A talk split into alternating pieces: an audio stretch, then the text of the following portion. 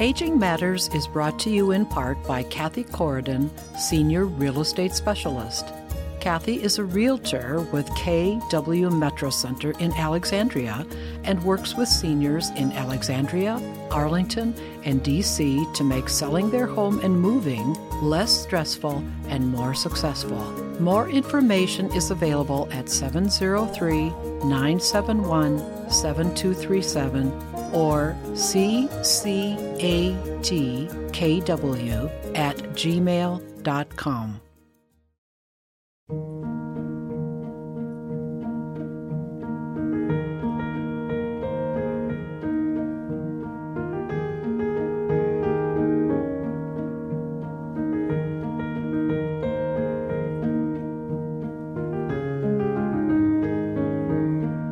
Good afternoon and welcome to Aging Matters on Arlington Independent Media Community Radio Station, WERALP Arlington ninety-six point seven F M.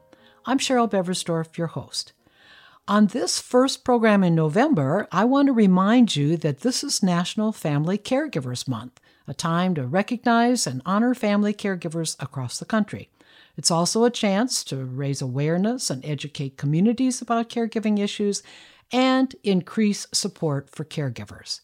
Today, we'll be talking about a tough choice caregivers and those they care for may need to make, either aging in place or moving to a new home. In most cases, the decision isn't so clear-cut. My guest today is Robin Edwards, Certified Senior Advisor with Care Patrol of Northern Virginia. She will talk about what it means to enlarge the circle of care as older adults age, and she'll also discuss available alternative living arrangements for older adults and explain how senior placement services can help make the best choice to meet their needs. So welcome, Robin, and thank you for joining me today. Uh, thank you, Cheryl. I appreciate the opportunity to speak to your listeners. Well, Robin, I think it's helpful for listeners to understand why these changes are important. So let's start by talking about the physiological needs as older adults age. So start there, and then after that, talk about the psychological needs. Sure. Um, the primary physiological needs is with regard to their overall health. You know, at least seventy percent of people over the age of sixty-five will require some type of long-term care services um, and support at some point in time. Because generally speaking, people, as you know, are living longer, and with that comes a higher risk for falls, multiple chronic conditions, and some cognitive decline. And as far as psychological needs, I would say the primary concern there is with loneliness and isolation for many of them. And, and uh, the National Institute on Aging had a study that said social is- isolation constitutes a major risk factor for morbidity and mortality. There are a lot of elder orphans in our community, as you may be aware, and these are folks that I meet with regularly regularly who are struggling to thrive, you know, and I believe that we all have a part to play in helping them get that piece of the puzzle, that uh, that socialization piece of the puzzle to work better for them in terms of just reaching out to them, checking on them, seeing if there's ways that we can be, you know, sometimes just take them for lunch.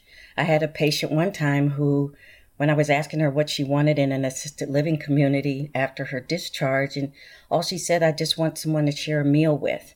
So that uh, loneliness and isolation is, is something that needs to be taken seriously as, as a concern for a lot of older adults. I'm sure that that's even been more apparent during COVID for the last year and a half, um, mm-hmm. the social needs as well as the psychological needs.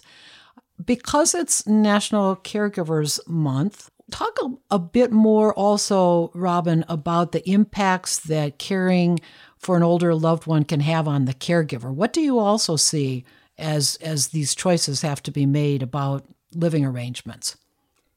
One thing I've learned over the course of the years that I've been doing this is that caregiver stress is nothing to play with. I can't tell you how many times I've had cases where I watched the caregiver physically decline faster than their aging loved one. And I see a lot of this with couples. And sadly, the worst case scenario played out, you know, just a few weeks ago. I had a couple um, that, you know, over the, this one caregiver, rather, over the course of time, had been given so many warnings by her doctor that she needed to, you know, kind of not assume so much of the burden of care for her loved one who had, you know, um, a dementia. And um, it was one, you know, medical condition after the other that, you know, she had undergone. And then most recently, she had a massive heart attack and died. So, you know, the, the, the demands of providing constant care can take a toll. And there's no shame for any of them. I know there's a lot of caregiver guilt, but there's no shame in asking for help and, and enlarging the circle of care. It's it's the right thing to do. And I encourage everybody to ask for help when they need it.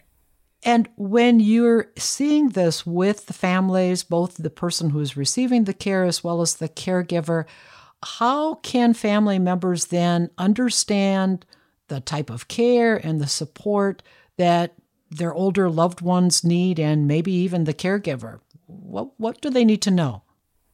So I think, you know, it, for when you're caring for someone, there's some clear warning signs uh, that you need to look out for people, that seniors, especially those that are trying to navigate this aging journey on their own.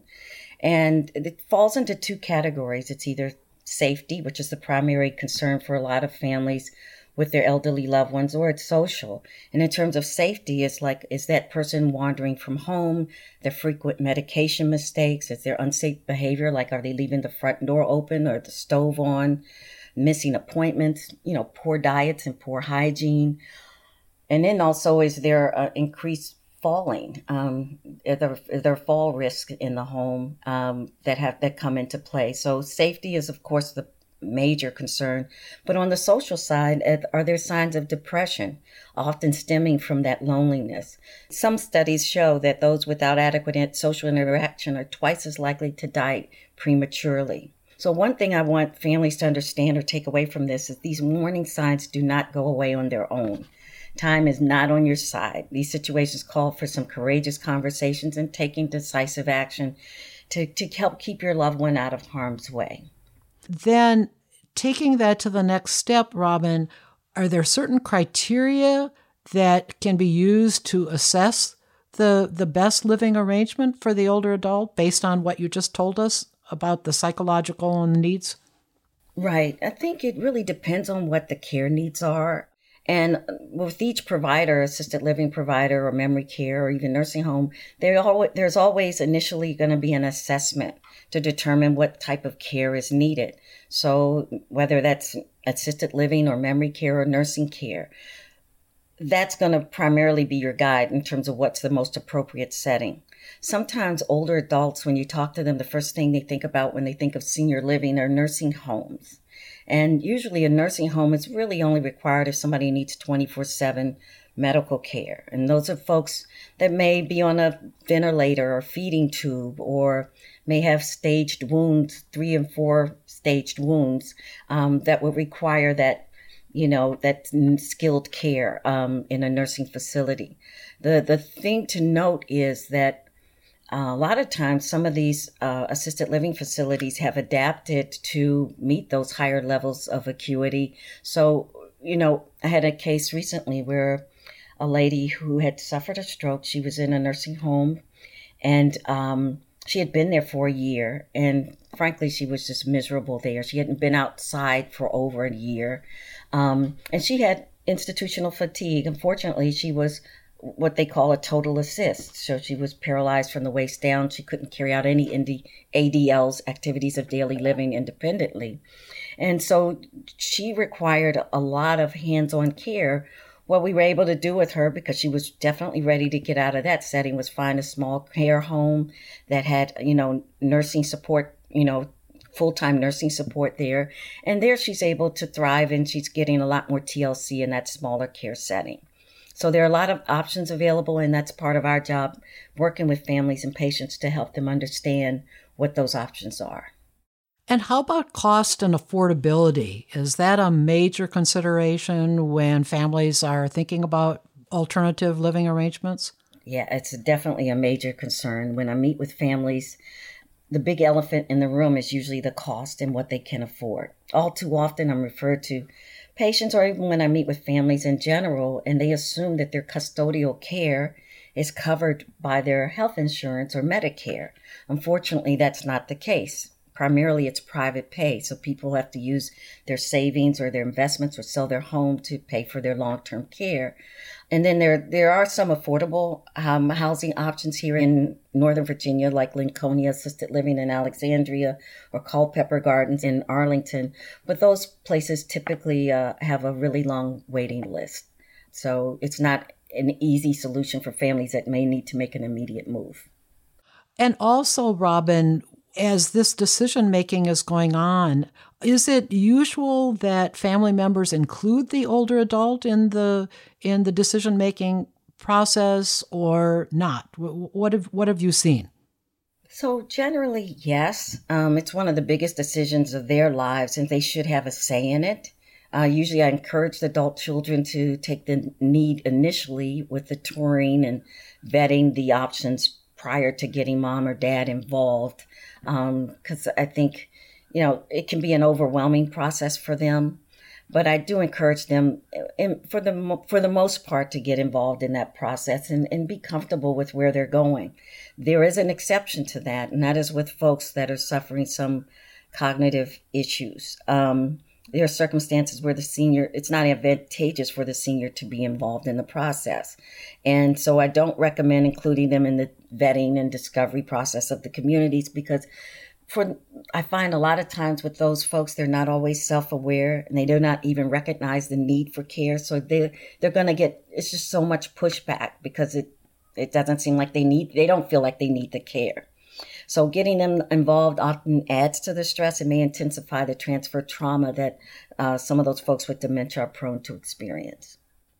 One thing that I know about you, Robin, because you were on my show a number of years ago, and so you've been doing this a long time, what are the biggest mistakes that family members make when seeking a, an appropriate living arrangement for their loved ones? What, what have you seen? It's a, quite a few. I would say initially that sometimes they take the facility operators at their word, and it's a regrettable situation, but sometimes marketers in those settings can be under considerable pressure to get folks to move in. So this can lead to them overselling what the provider can actually deliver. And I say that because I see this more in some memory care facilities where they may say their staff is skilled at caring for residents with aggressive behaviors. Um, that's when families, I encourage them to do their due diligence, do a lot more digging in terms of what they act, these providers can actually do. Visit more than once, visit at different times of the day, dig a little deeper in terms of their governing policies, their staffing, the training of the staff, and what are their you know, ask about their staff to patient ratios. All those things are key factors that you really want to get detailed information about before you sign in. In addition, you want to check their state records and incident reports. Um, part of what we do is helping help the families know what questions to ask so that they don't move into a setting where the place really can't meet the care needs of their loved one. One of the other big mistakes is they make the choice based on the fact that it's good for their a neighbor moved to a community or a friend or a relative moved there. I mean, your mom may actually need a two-person assistant per-day diet. Not all facilities are alike. They're not all created equal. So it's important that, you know, determining based on your specific care needs, your lifestyle requirements, that you factor all that in, not based on what is good for someone else. And then the other thing I just want to suggest in terms of mistakes is they choose based on appearance alone. I, I call it chandelier shopping. Sometimes these adult children in particular will, you know, act like they're shopping for an apartment. I had a case with a family that moved their ninety-five-year-old mom with early stages dementia to this really large, fancy place with a lot of bells and whistles, the pool, the various dining options, the fancy pub, a movie theater. It had everything you could think of. She was miserable there. It was too large and too overwhelming for her. So what we were able to do was find a smaller, more modest setting for her, and um, that was appropriate for her in her elder care journey. I would say those are the primary mistakes that I'm seeing. And to the point of all that you're explaining here, are there any websites or any resources that people can also look online before they begin this process? There, there are. Um, You can go to, let's say, if you wanted to compare nursing homes, medicare dot gov is a resource where you can compare, see what ratings are there. That's very um, revealing if you dig through some of that information. There's also the Department of Social Services has information about some of the assisted living providers. Um, what they don't tell you are the things that Care Patrol looks for when we're vetting these communities. When we meet with providers, we're asking them, you know, in detail what their care capabilities are. We're asking them about how their, what their financial structure is. We're asking them about their staffing ratios. That's a type of information you don't find online. So um, the benefit of working with Care Patrol is we have gathered that information and we've done all the homework for these folks already. Um, so we're a free resource that they can tap into. Well, and we're going to talk a little bit more about the services which you provide uh, later in the program. But to get the process started for the best place, do you find that staying at home or families do, staying at home and hiring individuals to provide in-home care services, is that always the best option, or when is it the best option? I think it can definitely be a great option for people um, if they can afford it. The good thing about home care is that it's scalable service, so they can adjust it to the right amount of and type of care they need if they need at any given time. The challenge with home care specifically, I think one of the biggest challenges are the costs. Uh, some of the home care agencies, um, they're charging anywhere from twenty dollars to thirty-five dollars an hour. So if someone needing you know, twenty-four seven care, that cost can be quite prohibitive. And then I think also with hiring home care or a um, uh, C N A or a home care agency, um, the you have to ask questions, you have to ask questions about the caregivers and understand like how well are they screening their caregivers, how much training is provided to them.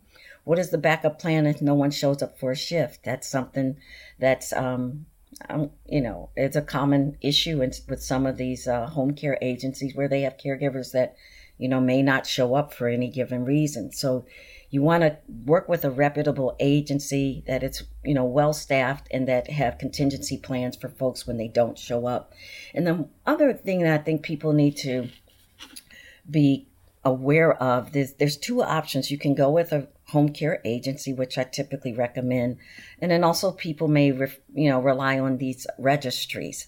Um, with the registry, if you do get someone off the registry, yes, the cost may be a little bit lower, but in fact, if you do that, you end up being the employer and you're responsible for their workman's compensation, unemployment. You have to pay their state and federal taxes.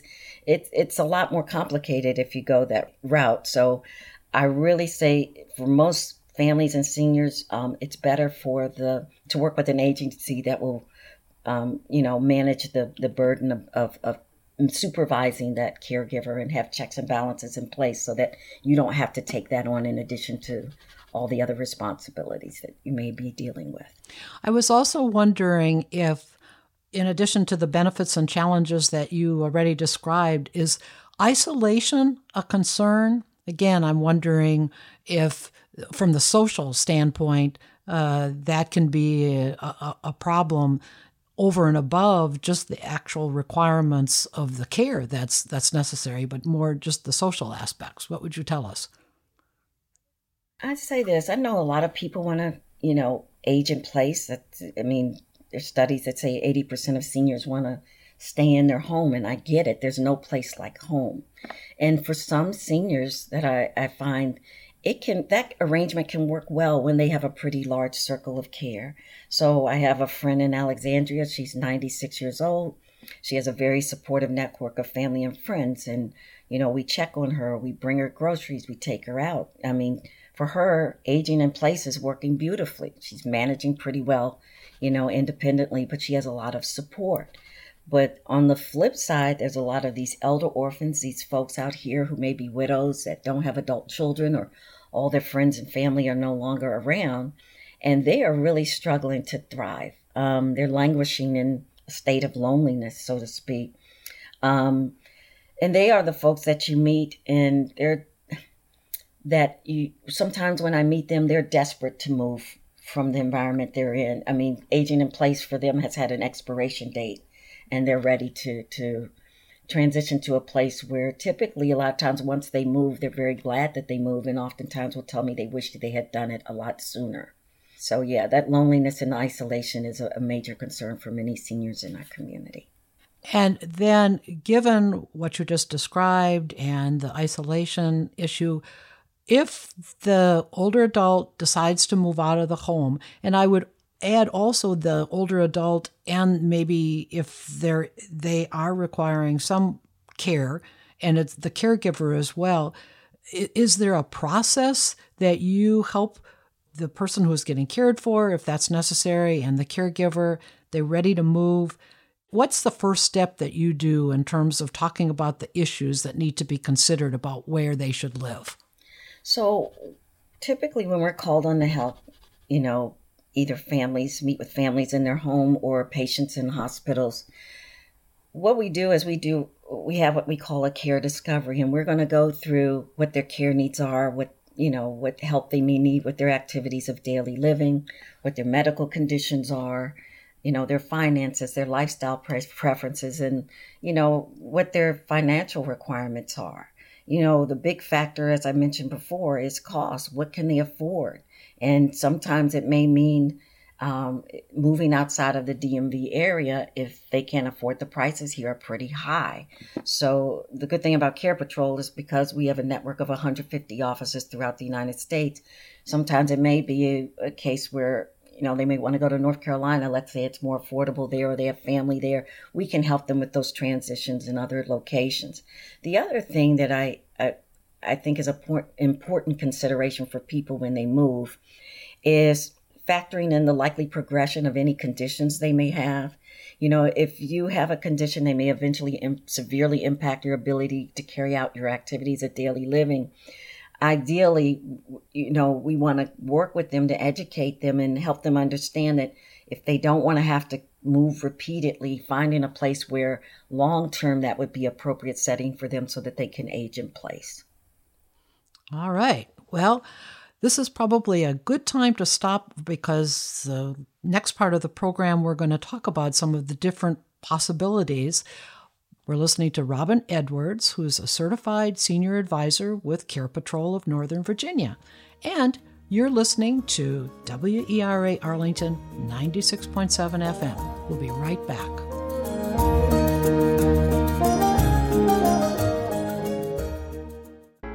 Aging Matters on W E R A is brought to you in part by Synergy Home Care.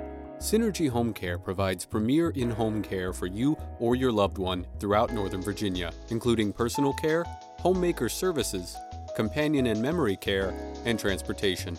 Call seven oh three, five five eight, three four three five or visit synergy home care dot com for more information. Synergy Home Care will find a care solution to meet your needs. Welcome back. We're talking with Robin Edwards, Certified Senior Advisor with Care Patrol of Northern Virginia. And today we're really focusing on aging in place versus seeking alternative uh, living arrangements, and covered a lot of information on the first half. Robin, I want to go through the different types of possibilities, uh, alternatives for older adults and their caregivers if, if necessary. And as I ask each of these questions, if you could also give us a little information about changes that now have occurred in all of these types of, of arrangements because of the pandemic, if things are people mm-hmm. that need to know about. So let's start with independent living. What are the services that are available? What are the benefits, challenges, costs? Give us a, tell us about that. Sure. Uh, when it comes to independent living, um, it's ideal for people who are really completely independent in terms of what their care needs are. Um, it provides residents convenient act- access to activities, entertainment, sometimes transportation services. It also includes like hospitality services such as housekeeping. And in some communities, they, they also offer meals. The one thing that I often find when I meet with seniors and we start talking about these housing options, and in mind, a lot of times they will say I'm independent and they'll want to go to an independent living facility when that's really not what's appropriate for them if they do have care needs. So like I said, a lot of what we do is try to educate them about the variety of options so that when they go in, if they're ninety-six years old and they have they need help with mobility or medication management, independent living setting is not going to be appropriate for them.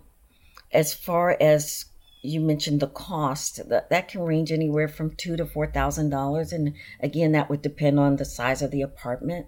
Um, but as far as independent living, there are some affordable housing options that offer, you know, independent senior housing here in the Northern Virginia area, and you can find those online with the County Department of Social Services have some uh, list of housing options available for folks to look at and sign up for. The problem is there is a long waiting list for, you know, those independent housing options, but it, it, that is something that people can look into and explore if they if they're they are working with limited resources. And in terms of independent living, have there been any changes now uh, associated with the pandemic? Most of the um, providers, there there are safety protocols in place. Um, I know that, you know, most of them will require a mask uh, for uh, visitors, uh, temperature check. Um, some places require that you show a um, a vaccination card. Um, So there are safety protocols in place in a lot, at a lot of these providers, um, just to even go visit them. Um, so as far as the residents, most of them do require that their residents are vaccinated. Um, I don't hear about a lot of outbreaks in these communities. They really have put a lot of safety protocols in place to, to try to keep that from happening in those settings, in those congregate living settings. That includes for staff members. All right. Well, then let's take it another step then to assisted living. How does that differ? What are the services there? And again, benefits, challenges, costs? Sure. It, it, with assisted living, it does encourage an independent lifestyle, but it's ideal for those with difficulty, you know, carrying out their activities of daily living. And they may need, be in need of some type of custodial care, such as help taking a shower or with medication management or feeding assistance. Um, They also offer a range of services like laundry services, transportation, and meals uh, are provided in those settings. So when you need to enlarge your, your circle of care, um, if you go into those types of settings, you, you know, whether you require just a little bit of help or a lot, they usually can accommodate really high care needs in assisted living settings, uh, much more than they did previously. And when you're talking about cost, a lot of variables go into determining the cost. It's not a simple answer.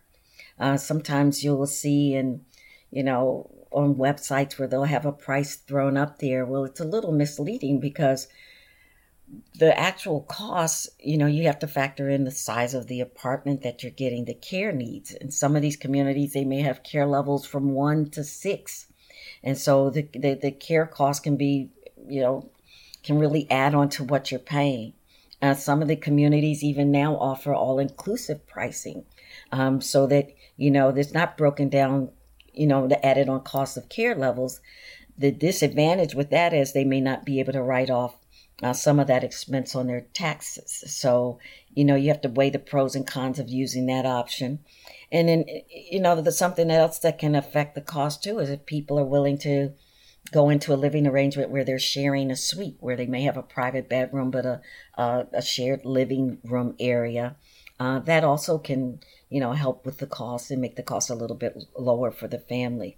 So for assisted living, on the low end, I, I always say families should look at something maybe in the five thousand range to, to eight or nine thousand range on the high end uh, in terms of cost if they stay in this immediate area. If you venture outside of this area, let's say if you were to go further south or other parts of the state of Virginia, the cost, the price point is much lower. Um, also, if you want to venture to other states, um, you can sometimes find a more affordable options. With, you know, working with Care Patrol, you do have the flexibility of, um, you know, expanding your search if you're willing to, to if, if cost is a factor, or if you're willing to, to look into other areas that may be more affordable. And as far as funding for this and paying for it, you mentioned care, so that could be covered partially under Medicare or uh, long-term care insurance or private pay or all of the above. W- what would you tell us? So for the most part, if you're going into, let's say, assisted living or memory care, it is private pay, and people will typically use their home or their invest- investments to finance their long-term care needs. So, um, but there are other ways that people pay, and sometimes people will rely on reverse mortgages, long-term care insurance for veterans or widows of veterans. Um, they may be able to tap into veteran aid and attendance benefits, or they could look at life settlements where they take their life insurance policy and they can use those funds to, um, they sell it and they can use those funds to pay for assisted living, nursing home, or in-home care services. And one of the things that, the good things about Care Patrol is that we have a free financial concierge service that can help families navigate the various options and, and, and help them put together that financial piece of the puzzle that works best for them. Now, you mentioned memory care communities. Is that in and of itself an entity, or are they are memory care communities usually a part of assisted living? Well, there are various types of options out there available to people. Yes, there are some that are designated units, you know, as part of an assisted living or a continuing care retirement community or life care community, where you have just a secured unit within the larger facility.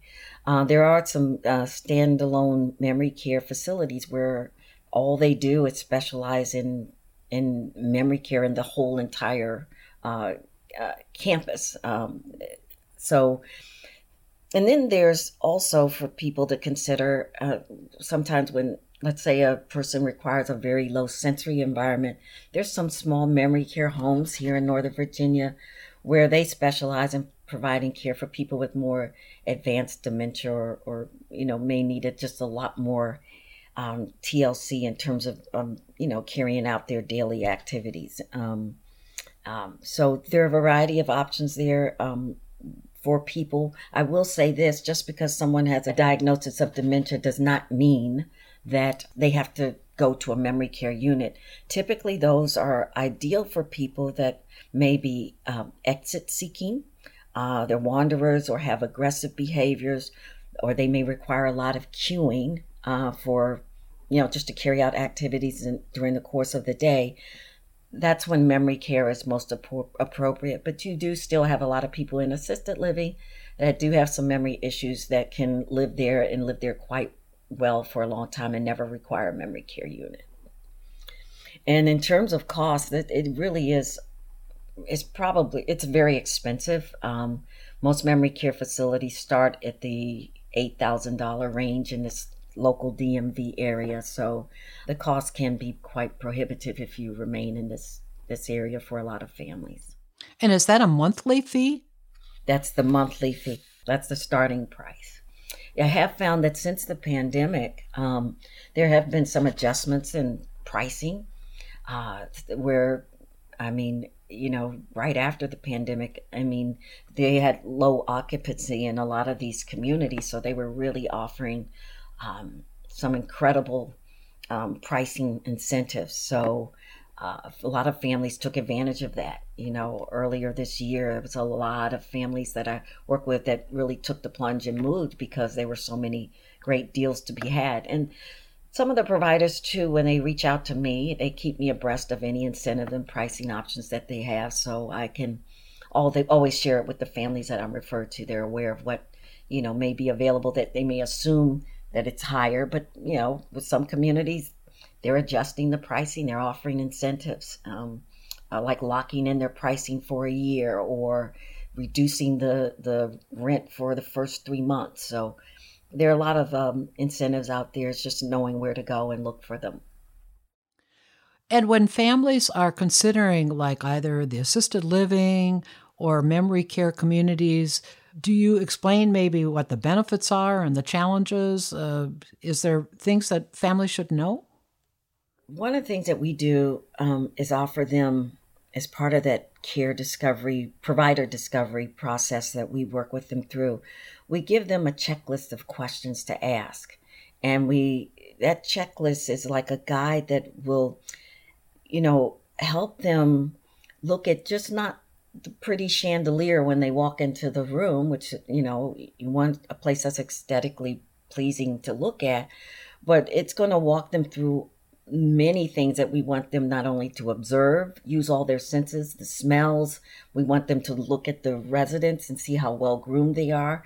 We often, like when I'm working with seniors, I will often take them for more than one visit. That first tour, they may go and visit. The second time, this is pre-COVID, may go back for lunch where they can meet the residents, ask a lot of questions, ask to meet with some of the, um, uh, to talk to some of the families of some of the residents. Really, it's knowing what questions to ask and making sure you are very thorough in your vetting process and not just going based on, you know, initial impressions of how a place looks. And if then moving to the next level, you had mentioned earlier in the program about nursing homes. Nursing homes usually require twenty-four seven care. Is that correct? Mm-hmm. So would that be the main criteria for taking a person to a nursing home or having them live in a nursing home? Well, it's based on the state regulation. So what assisted living facilities are not allowed to take people, let's say, on a ventilator, or let's say they have stage three or four wounds, or um, they're on a feeding tube. Those are prohibited conditions for assisted living. So the next step would likely be going into a nursing home, which offers that um, skilled those skilled services in that, in that setting. Those people need twenty-four seven medical care. If you're in a nursing home, typically that's that's just the only setting that's really appropriate for you. So, um, and then the nursing homes, you know, yeah, Medicare does cover the costs for up to one hundred days. I mean, there's certain qualifying conditions that have to be met for Medicare to cover the costs. But um, typically, if you're you know, if, if Medicare isn't going to cover it for that period of time, it's it's private pay, and it's very expensive. Nursing home costs are calculated on a daily rate, and most of the time I find it's uh, going to be uh, three to four hundred dollars a day plus ancillary charges. So um, that's going into that setting if it's private pay is is by far the most expensive for any family to consider. And if they were low income, would they be eligible for Medicaid, or would that depend on which state they live in? In a nursing home, yeah, Medicaid can be used uh, under certain conditions to pay for their long-term care in a nursing home if they met, met certain criteria. Mm-hmm. Okay, so that would be another funding source that would be available depending on what their income level was. That's correct. There's another type of living arrangement called life care communities. Tell us about that. Okay, these are uh, larger communities that offer various levels of care um, on on one large campus. So they may have an independent, assisted living, memory care, and nursing care, all all in one setting. And uh, so they present an ideal option, I would say, for younger seniors who want to age in place. The the caveat being that they're very, very expensive. Some of these communities require a significant buy-in where you're asked to put down several hundreds of thousands of dollars, and on top of that, you pay a monthly fee. Um, one good thing about them, or one selling point for them, is that these are um, the non the nonprofit life plan options offer benevolent fund benevolence funds as part of their mission, allowing residents to To, to access to all levels of care for the rest of their lives, even if they outlive their financial resources. One lesson learned for me over the course of the years, though, with that promise is that, you know, the devil is in the details. So I encourage clients that are really considering um, signing a contract with one of those life care communities uh, to work with an elder law attorney before signing on the dotted lines, because, you know, just like with any provider, there are pros and cons to, to each of the options that are available to you. And again, it sounds like it would be more private pay uh, that people would have to pay a, quite a bit of money, right? That's correct. And are the contracts also, like if somebody moves in and then ends up um, not staying there for very long? Is there any refund policies, or is this part of the yeah, thing people return, need to know? They, I think they ret- they return. It depends on the type of contract. Usually they give you a couple of options, but some of the funds are um, refunded uh, to the family. I think they, you know, let's say if you put down seven hundred thousand dollars, they may take one percent of that seven hundred thousand dollars each year. Um, uh, deduct one percent a year or two percent, depending on where you go. And then at the end, uh, when the person is, you know, no longer living there, the, the money is returned to the estate. Um, the remaining funds are returned to the state. That's not always the case, though.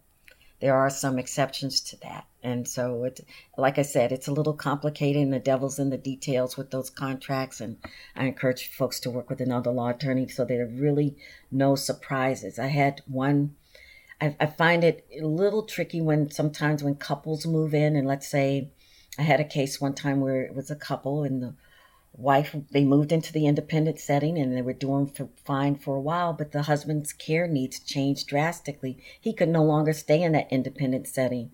So in addition to what she was paying there, the family was paying there, they had to pay an additional huge expense for him to go into uh, the memory care setting.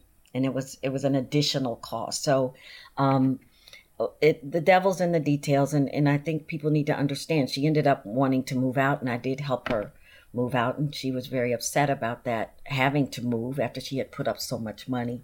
But um, um, I, I do encourage people to really just go through, ask a lot of questions, and really understand what they're getting into, especially if you're going in as a couple. Um, it can be a little challenging. Well, and that's a good reason to get in touch with the senior placement agencies, which you've been talking about um, throughout this, this program. So help us understand, what are senior placement agencies, and, and how can families learn how to find one? What what do they need to know when they're seeking assistance for folks like you? Okay, well, uh, senior placement agency, I mean, we, we specialize just in providing placement services specifically tailored to meet the needs of the senior in need of appropriate appropriate housing and care. So we may work directly with the senior, or we may work with the senior's families, just so that we can, you know, kind of serve as a matchmaker so that, you know, whatever whatever solutions they need, we can help them navigate to find that solution. Um, because the challenge I find, I know that many families face, is when they start this process of looking for, let's say, assisted living or memory care. You know, you get a list that you may get off from off the internet. It's not telling you a whole lot of anything. All these, there's so many options out there. You can just go crazy trying to navigate and understand what they're all about. The good thing about Care Patrol is that we've gone through and pre-screened all the these providers in the community. We know about what what kind of care services they provide. We know about their financial structure and how um, how they how they charge families for, you know, different fees for different things. So we've already done that homework for them. So the benefit of using a free resource like a senior placement agent is that we're a wealth of knowledge. We've done the homework for us. We're here so that you can tap into our knowledge base and save yourself a lot of time and energy just going from place to place. And explain, Robin, how senior placement agencies get paid. What, what is the relationship between the agency and the facilities that you are in contact with? Okay, so for senior placement agencies like Care Patrol, our services are provided free to the families. We are compensated by the providers in our network, and Care Patrol has thousands of providers across the United States. And it's much like, we're compensated much like a real estate agent. We get a commission, let's say, when someone moves into a community. Um, that said, every place I refer to, I don't necessarily have an agreement with. When you're working with, you know, hospitals and rehabs, in some of those really challenging, difficult cases of, you know, maybe folks with very limited resources or patients that may be abandoned in hospitals, you're there to provide a solution. So it may be that you know, what you're doing, the services that you provide are pro bono. And if you sign up to, to be a senior placement agency, you know that comes with the territory. So um, you have to really want to be about making serving the family your priority and helping, you know, these providers or uh, the, the senior find a solution, whether, you know, you're compensated all the time or not, because it's it's just not the case. Um, it, it it doesn't work that way. And and so the important thing to remember here is is that the focus for people like yourself is that it's to help the client, the patient, or right. the the person who's receiving the care, the caregiver, the family, and not uh, maybe select certain facilities that would be paying you once you do the placement. Is that correct?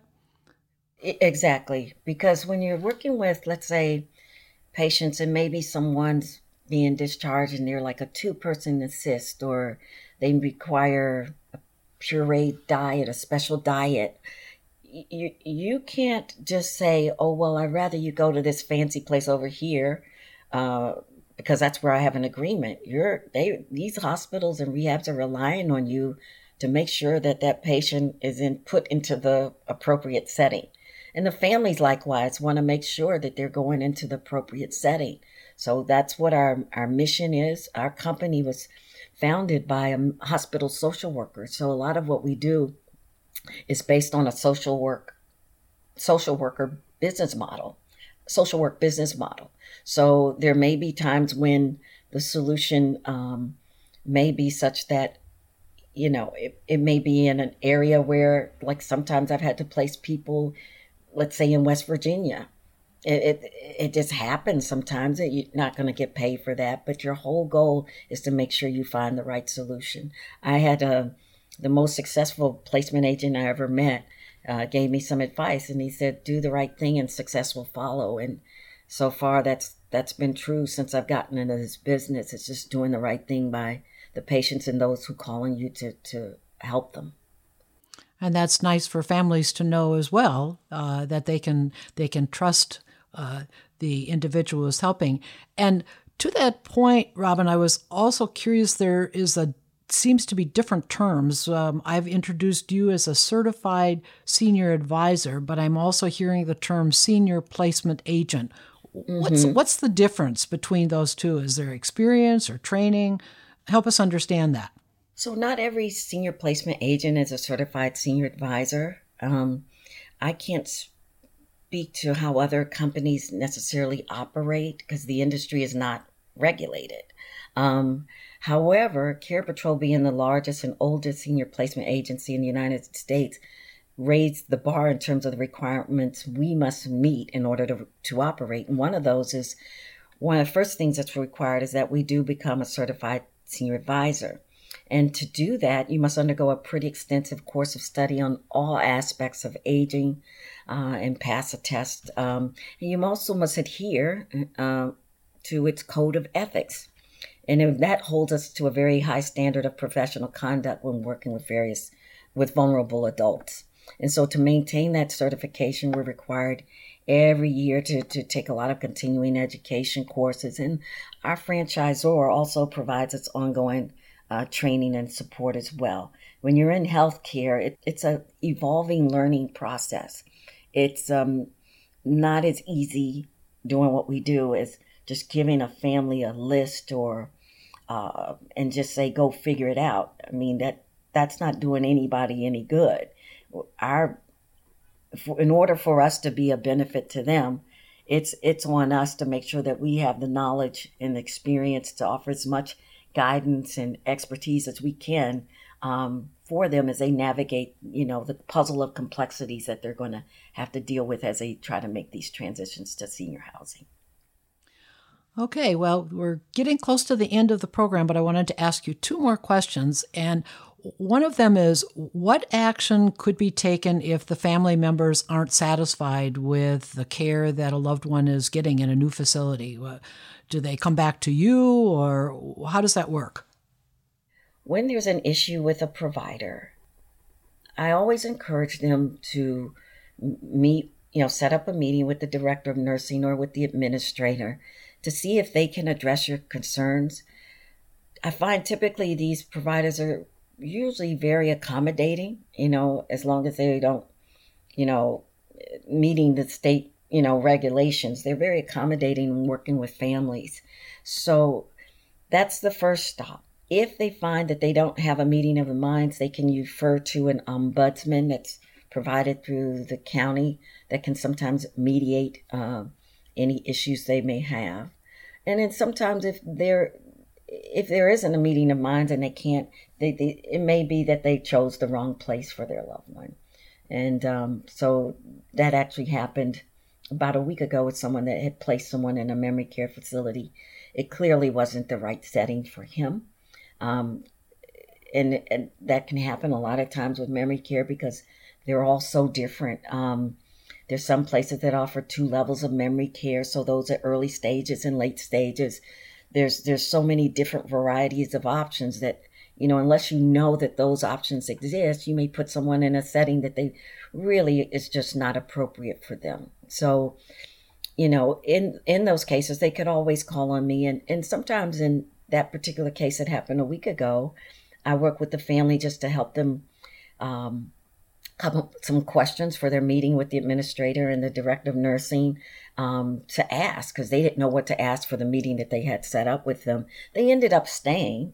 Um, but, you know, I think they had just a little bit more peace of mind knowing what to ask and how to, knowing what expectations they were appropriate for them to have and what was not appropriate. You know, I think sometimes people go into those settings because they pay that money that they're paying. They think they're going to get one-on-one care, and that's just not the case. That's not what they typically will provide. Okay, well, and final question. You mentioned Care Patrol and uh, a particular, any website or telephone number, or what, what did you want to share with listeners in terms of how to get in touch? Well, a good way to find out, I mean, you can always search for senior placement agencies in your area, but there's other resources that you can tap into. If you wanted to, let's say, explore other places, you may want to consider relocating. Genworth, the website, can provide you with, you know, the cost for assisted living or nursing home care in other states, or cost for home care. It's a great resource if you just wanted to get some general information about the cost. And then there's medicare dot gov. Let's say if you wanted to compare nursing homes in your area, that's a great resource. And also there's um, Department of Social Services here in Virginia that can provide you some insights into assisted living communities. But if you wanted to reach out to Care Patrol, you know, you can certainly uh, check out our website. Um, and one thing that I encourage people to do, if the, your listeners to do, if you want to learn more about our services and get a general idea of the value that we can bring, there's a website called Trustpilot, and that's where we have a five, five-star excellent rating there, and you can see some of the testimonials of families that we work with and kind of the scope of services that we provide that, that can be helpful to you during a crisis or when you're trying to make these uh, major decisions about um, transitioning to senior housing. All right. Well, I want to thank Robin Edwards, Certified Senior Advisor with Care Patrol, for joining me today. And if you want to learn about Aging Matters, you can visit our website, aging matters online dot com. And at that site, you can access all Aging Matters radio and T V show content, as well as listen to the podcasts on Apple and Spotify.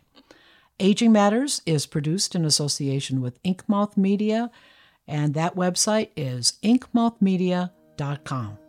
Thank you for listening to Aging Matters today, and remember, age is just a number, not a label. I'll be back again with you next week. Aging Matters is sponsored in part by the Aging Life Care Association, an organization of aging life care professionals. Aging Life Care professionals offer guidance, advocacy, and support for older adults and their families in order to maximize quality of life. An Aging Life Care professional can be there for your loved one when you can't be. More information about the Aging Life Care Association is available at w w w dot mid atlantic alca dot org.